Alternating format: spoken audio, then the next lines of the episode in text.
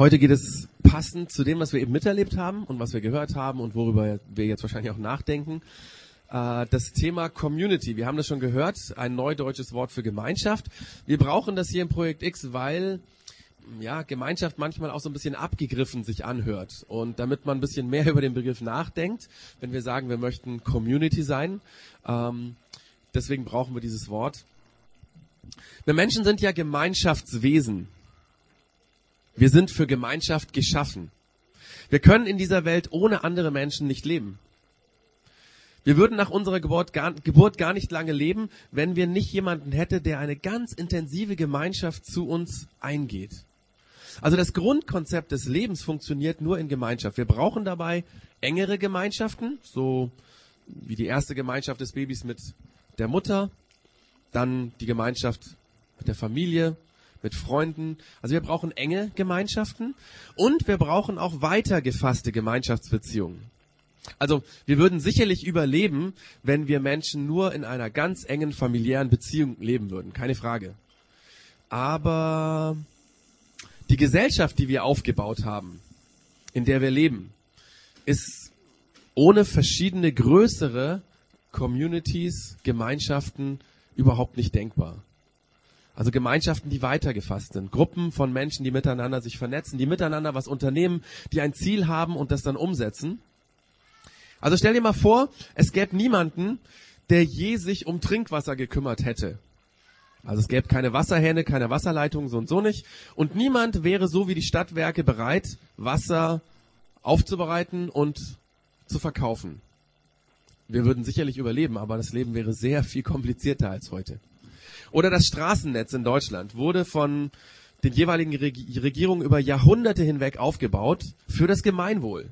Das heißt für alle Bürger für die Gemeinschaft der Menschen, die in unserem Land leben. Was wäre das für ein unglaublich mühsames Leben, wenn wir diese Infrastruktur nicht hätten? Und sie gibt es nur, weil eine größere Gemeinschaft von Menschen, ein Netzwerk von Menschen sich darum gekümmert hat, dass es das heute gibt. Wir Menschen sind also Gemeinschaftswesen. Wir sind für Gemeinschaft geschaffen. Und wir sehnen uns danach, zu einer Gemeinschaft dazuzugehören. Wir haben auch eine Sehnsucht, zu einer engeren Gemeinschaft dazuzugehören. Wir suchen deswegen Kontakt zu Menschen, wir suchen Kontakt zu anderen, wir suchen Gemeinschaft.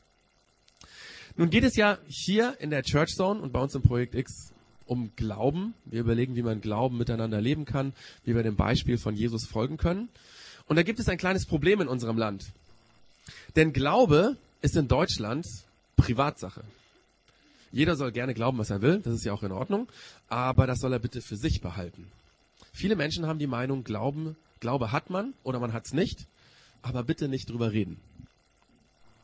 Man möchte dem anderen ja nicht zu nahe treten. Glauben ist sehr intim.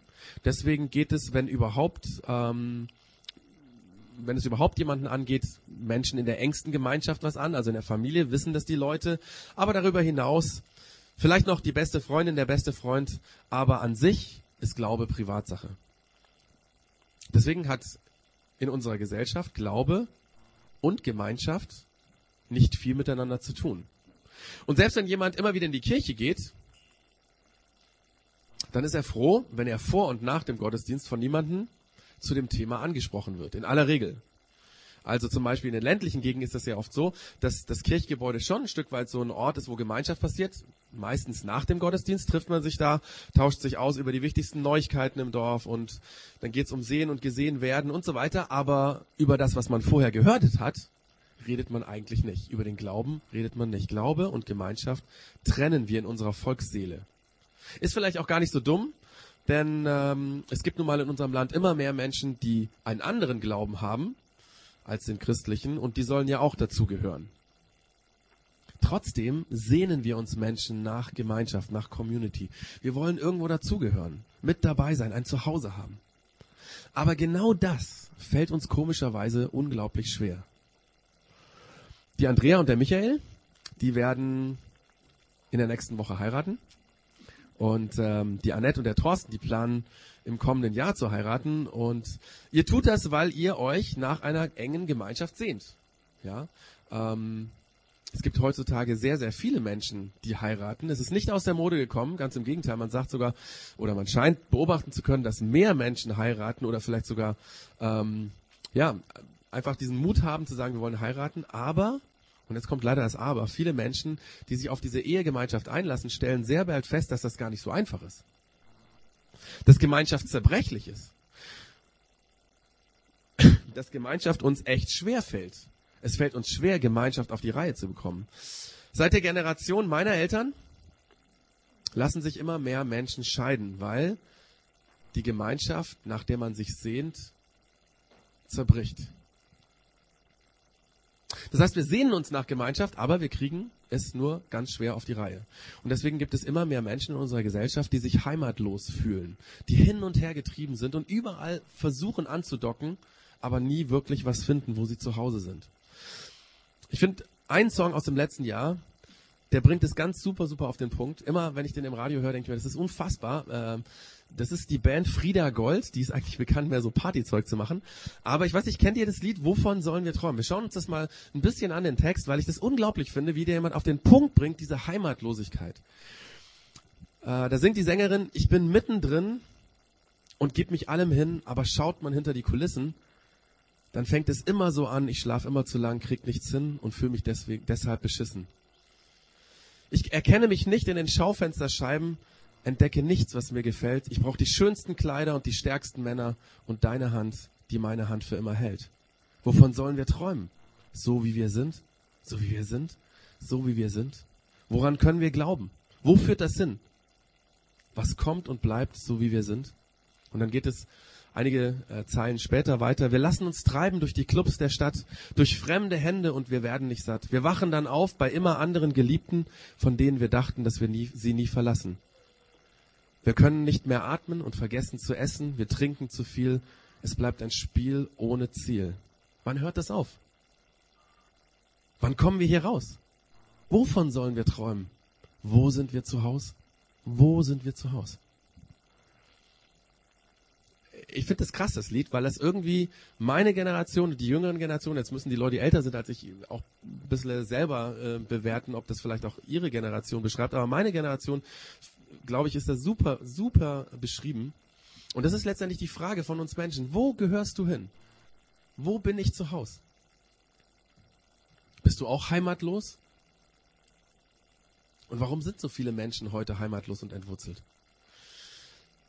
Es ist ganz, ganz interessant, dass schon in der Bibel dieses Thema immer wieder vorkommt. Und ich glaube, das liegt daran, dass wir heute, also wir Menschen heute gar nicht so viel anders sind als die Menschen, die vor 2000 Jahre oder früher gelebt haben und über die in der Bibel ähm, berichtet wird.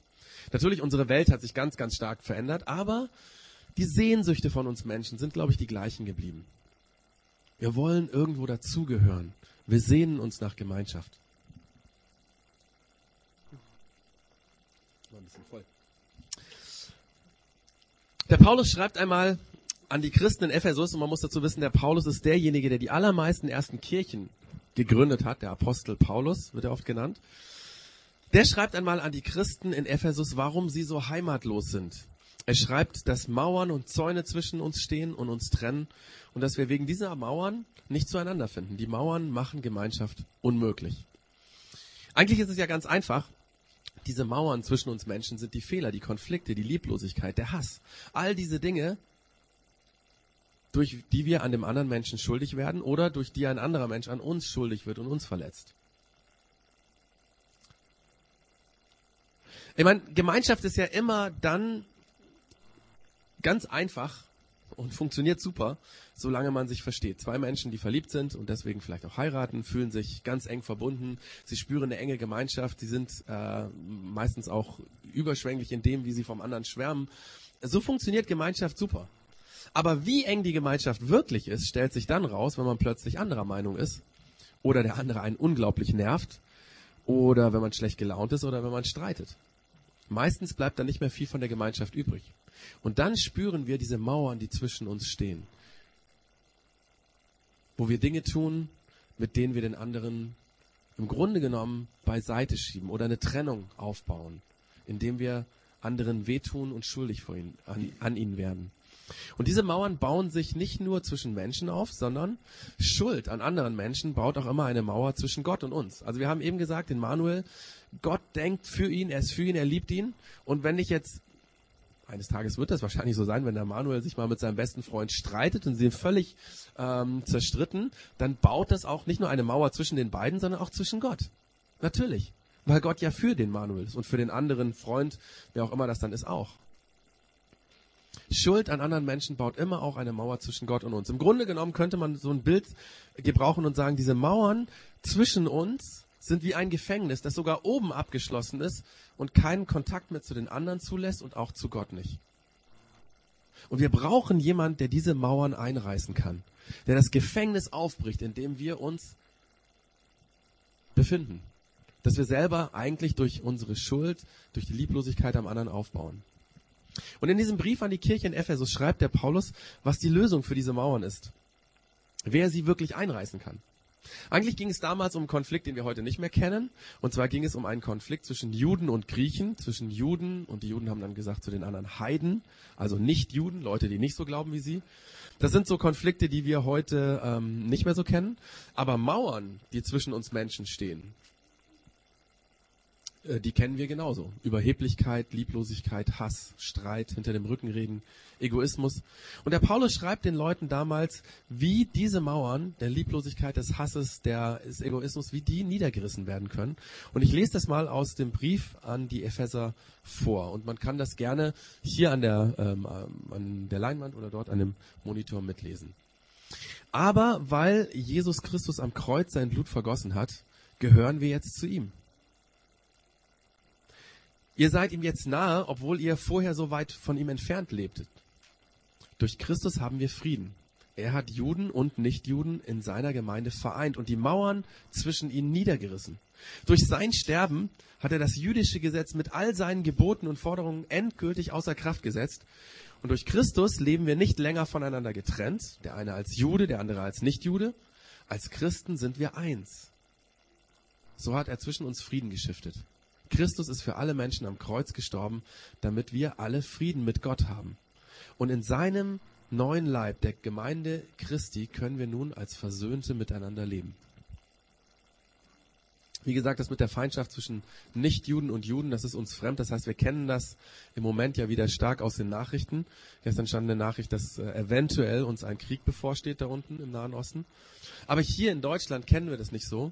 Ähm, aber wir kennen andere Konflikte, Feindschaften, Streit zwischen uns, das kennen wir.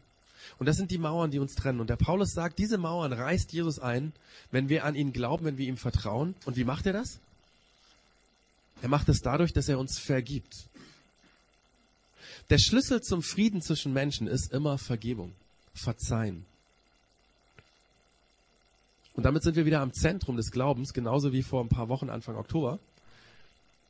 Beim Glauben geht es eigentlich grundsätzlich um das, um Vergebung. Und es wird in der Bibel oft mit dem Kreuz ausgedrückt, weil Jesus am Kreuz stirbt, um uns zu vergeben. Das ist ein bisschen schwierig. Ich habe das schon im Oktober gesagt, weil ähm, ich komme an der Stelle an die Grenze dessen, was man beim Glauben wirklich erklären kann. Ich kann viel erklären, aber ich kann nicht erklären, warum Jesus sterben musste, um uns Menschen unsere Schuld zu vergeben. Und vor allem kann ich nicht erklären, warum durch den Tod von Jesus hier in dem Text heißt es, dadurch, dass Jesus sein Blut vergossen hat, Schuld und Fehler und Lieblosigkeit und Hass und Neid und Böses vergeben wird. Warum diese Trennung zwischen Menschen dadurch aufgelöst wird, das kann ich nicht erklären. Das Einzige, was ich machen kann, ist, dass ich, dass ich sage, ich erlebe das. Und ich glaube, es gibt mehrere Leute hier, die sagen können, wir erleben das.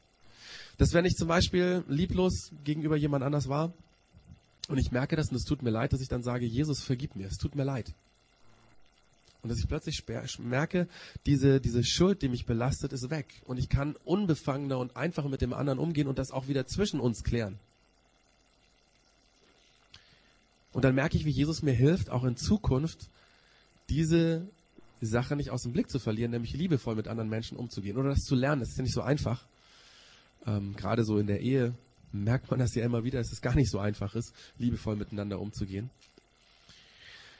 Nochmal im Bild gesprochen, wir sitzen im Gefängnis unserer Schuld. Die Beziehungen werden dadurch schwierig, gehen kaputt. Und wenn wir an Jesus glauben und ihn bitten, das wieder in Ordnung zu bringen, dann reißt er die Mauern um uns herum ein und er vergibt uns Und dann hilft er uns, dass wir uns gegenseitig vergeben lernen und so entsteht Frieden zwischen Menschen. Das ist mal das, worum es eigentlich in diesem bisschen komplizierteren Text geht. Also, der Paulus war Theologieprofessor, dann darf man sich nicht wundern, dass seine Texte nicht so ganz einfach sind. Aber es passiert noch viel mehr. Wenn Gott deine Mauern, deine Schuld um dich herum einreißt, dann holt er dich in die Familie hinein. Welcome to the family. Deswegen passt das so gut, dieses Lied. Das sagt der Paulus in den nächsten Zeilen. Da schreibt er nämlich, wir können das auch nochmal mitlesen, Jesus Christus ist gekommen und hat seine Friedensbotschaft allen gebracht. Euch, die ihr fern von Gott lebtet und allen, die nah bei ihm waren. Durch Christus dürfen jetzt alle, Juden und Nichtjuden, vereint in einem Geist zu Gott, dem Vater, kommen. Deswegen seid ihr nicht länger Fremde und Heimatlose. Ihr gehört jetzt als Bürger zum Volk Gottes, ja sogar zu seiner Familie. Als Gemeinde Jesu Christi steht ihr auf dem Fundament der Apostel und Propheten. Doch der Stein, der dieses Gebäude trägt und zusammenhält, ist Jesus Christus. Also Jesus will nicht nur unsere Mauern einreißen, sondern er stellt uns damit in eine neue Gemeinschaft hinein. Wir sind, steht hier, Bürger in seinem Volk, wobei wir Deutschen uns mit diesem Wort Volk nicht so ganz einfach tun. Da ist in der Vergangenheit zu viel Böses im Namen unseres Volkes entstanden. Deswegen ist es gut, dass der Paulus nochmal ein anderes Bild braucht und er sagt, wahrscheinlich hat er damals schon an die Deutschen gedacht, nein Quatsch, aber er sagt, wir gehören dann zu seiner Familie. Wir gehören zu seiner Familie. Gottes Familie. Wenn Jesus uns die Schuld vergibt, die Mauern einreißt, dann stellt er uns in diese Gemeinschaft rein, die seine Familie ist. Und wir sind dann nicht mehr Fremde, wir sind nicht mehr heimatlos, wir sollen nicht mehr entwurzelt sein, sondern wir sind zu Hause beim Vater, beim Vater im Himmel, bei unserem Papa. Willkommen zu Hause, willkommen, willkommen daheim. Es geht im Glauben darum, dass wir unsere Fehler von Jesus vor Jesus bekennen, ihm sagen, was wir falsch gemacht haben und dass wir dann erleben, Jesus vergibt Schuld. Und dass wir dadurch zur Familie Gottes gehören und in dieser Gemeinschaft von Menschen im Grunde genommen dasselbe tun, was Jesus uns getan hat, dass wir auch vergeben. Und dass dadurch Frieden unter uns, zwischen uns, in den Beziehungen zu uns passiert. Frieden entsteht. Das kann bei uns im Projekt X sein, für alle die, die hier dazugehören oder gerne dazugehören möchten. Ähm, das kann aber letztendlich auch in jeder andere Kirche hier in Augsburg oder Umgebung oder überall auf der Welt sein. Ich war gestern auf einer Tagung von dem Arbeitskreis christlicher Kirchen. Da gehören die beiden großen Kirchen, die evangelische und die katholische dazu. Ähm, also das Bistum und das Dekanat. Da gehören verschiedenste äh, kleinere Kirchen dazu. Die Altkatholiken gehören zum Beispiel dazu. Da gehört die Baptistengemeinde dazu, ähm, Vineyard-Gemeinde und wir als Projekt X gehören auch dazu. Und darüber, äh, wir, wir, treffen uns da, weil wir sagen, wir sind in manchen Dingen sehr unterschiedlich. Und das müssen wir ja zugeben. Die Kirchen sind schon unterschiedlich, aber in dem einen Punkt sind wir uns einig, dass wir an Jesus Christus glauben. Und dass das uns verbindet. Und von daher war es ein ganz gutes Miteinander. Und deswegen, es geht nicht darum, ob jemand, also das Projekt X ist jetzt nicht irgendwie die Familie Gottes, sondern ähm, hier leben wir das miteinander. Und in anderen Kirchen lebt man das auch. Und ich hoffe, das funktioniert dort auch. Weil wir dort zu Hause sein sollen, weil wir ein Zuhause brauchen. Es geht darum, im Frieden miteinander in Gemeinschaft zu leben und Jesus will uns zeigen, wie das geht.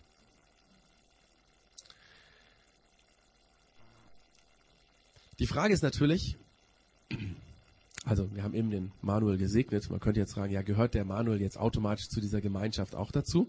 Der kann ja noch nicht viel tun, der kann auch noch keine Mauern aufbauen, ist ja auch gut so.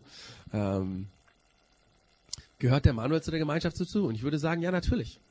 Also ähm, jedes Kind, was in eine Gemeinschaft, christliche Gemeinschaft hineingeboren wird, gehört dazu, natürlich. Es soll bei uns in dieser Gemeinschaft leben. Er soll kennenlernen, dass Jesus da ist, dass wir, wie wir miteinander umgehen. Es soll hoffentlich auch an uns Erwachsenen lernen, wie man sich vergibt, wie man sich verzeiht, wie man wieder zusammenkommt. Also insofern Natürlich gehören Kinder zu unserer Gemeinschaft dazu, aber auf der anderen Seite muss der Manuel und die anderen Kinder, die zu uns gehören, auch meine Kinder, sich eines Tages selber entscheiden, ob sie dazugehören wollen. Und es ist ja auch gut so. Dass sie reinwachsen und dabei entscheiden, ich will das oder ich will das auch nicht. Letztendlich muss man eines Tages sich selbst entscheiden, ob man das glauben will. Und deswegen haben wir den Manuel heute auch gesegnet, dass er das tut weil wir uns wünschen, weil wir glauben, dass es das Beste für den Manuel wäre, wie für jeden anderen Menschen auch. Das heißt, er gehört jetzt schon richtig dazu. Unsere Kinder gehören dazu. Und das sieht man hier auch, die wuseln hier rum und äh, Eine Zeit lang ist immer mein Sohn bei der Gitarre mitgestanden und hat versucht mitzuspielen und so. Die gehören dazu, aber eines Tages müssen sie sich dafür entscheiden. Wann das ist, ist total egal. Letztendlich muss ich mich ja auch jeden Tag neu entscheiden. Immer wenn ich morgens aufstehe, sage ich, Jesus, ich will heute mit dir leben. Natürlich, klar, du bist doch da. Ist doch logisch. Es geht um daheim sein. Willkommen daheim in der Familie Gottes. Und ich will ganz zum Schluss drei kurze praktische Punkte nennen, dass man sich das vorstellen kann, wie das gehen kann. Also das erste ist praktisch, du musst dich entscheiden, jeder Mensch muss sich entscheiden, was er mit seiner Schuld macht. Wir werden schuldig aneinander, da brauchen wir nicht drüber reden. Jeder Mensch wird am anderen, da gibt es, also es gibt auch super tolle enge Beziehungen und dann trotzdem ist man mal lieblos. Und wir müssen uns entscheiden, was wir damit machen. Und ich mache dir Mut, lass es dir von Jesus vergeben. Fang eine Beziehung zu Jesus an und sag, Jesus, klär du mein Schuldproblem, hilf mir. Und damit wirst du automatisch in diese Familie Gottes eintreten. Damit gehörst du dazu zur Familie Gottes. Das ist eine sehr persönliche Frage. Das ist das Erste. Dann das Zweite, in der Gemeinschaft, in der Familie muss ich bereit sein, so wie Jesus mir vergibt, auch zu vergeben. Das ist eine Grundeinstellung. Man kann in einer christlichen Gemeinschaft nicht konstruktiv leben, wenn man sagt, ich bin hier und ich bin auch Nutznieß, das ist alles ganz wunderbar. Aber wenn man nicht grundsätzlich die Entscheidung trifft, ich will, wenn andere mir was Falsches tun, vergeben. Wer diese Grundeinstellung nicht hat, der wird ganz viel kaputt machen und sich selber auch kaputt machen. Und er wird merken, es ist extrem schwierig mit anderen Menschen, weil Christen sind genauso schräg und komisch und verletzend wie alle anderen auch. Aber wir haben die Chance, uns zu vergeben. Also diese Grundeinstellung brauche ich. Und dann, wenn jemand in der Gemeinschaft mir etwas Böses tut, an mir schuldig wird, mich verletzt, lieblos ist, was auch immer, streitet, dann geht es praktisch darum, zu vergeben. Zunächst mal tue ich das mit Gott. Sag Gott, das ärgert mich jetzt unglaublich. Ähm, dass der so zu mir ist, das gibt's doch gar nicht. Aber dass ich sage, ich bin eigentlich, ich möchte vergeben, und dass ich dann auch sage, Gott, hilf mir, dass wir das wieder klären können. Dass ich dann anfange, mit dem anderen zu reden. Man muss dann nicht immer dieselbe Meinung haben. Also in der christlichen Gemeinschaft kann man sehr unterschiedlicher Meinung sein und trotzdem sich vergeben. Das ist übrigens die schwere, der schwere Part. Aber ich glaube, dass das geht, weil ich das erlebt habe. Ich gibt Menschen, also auf dieser, dieser Tagung von dem Arbeitskreis christlicher Kirchen, wir sind sehr, sehr unterschiedlich in den Meinungen. Das kam auch raus. Und trotzdem wertschätzen wir uns. Und trotzdem möchten wir uns vergeben, wenn Dinge schieflaufen.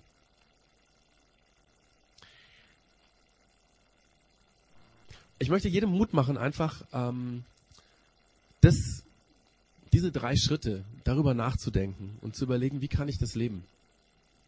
Wir haben bei uns in der Homezone, das sind ja unsere kleinen Gottesdienste, die wir alle zwei Wochen haben, also immer Church Zone am ersten und dritten Sonntag und am zweiten und vierten Sonntag haben wir so kleine äh, Gruppen, kleine Gottesdienste.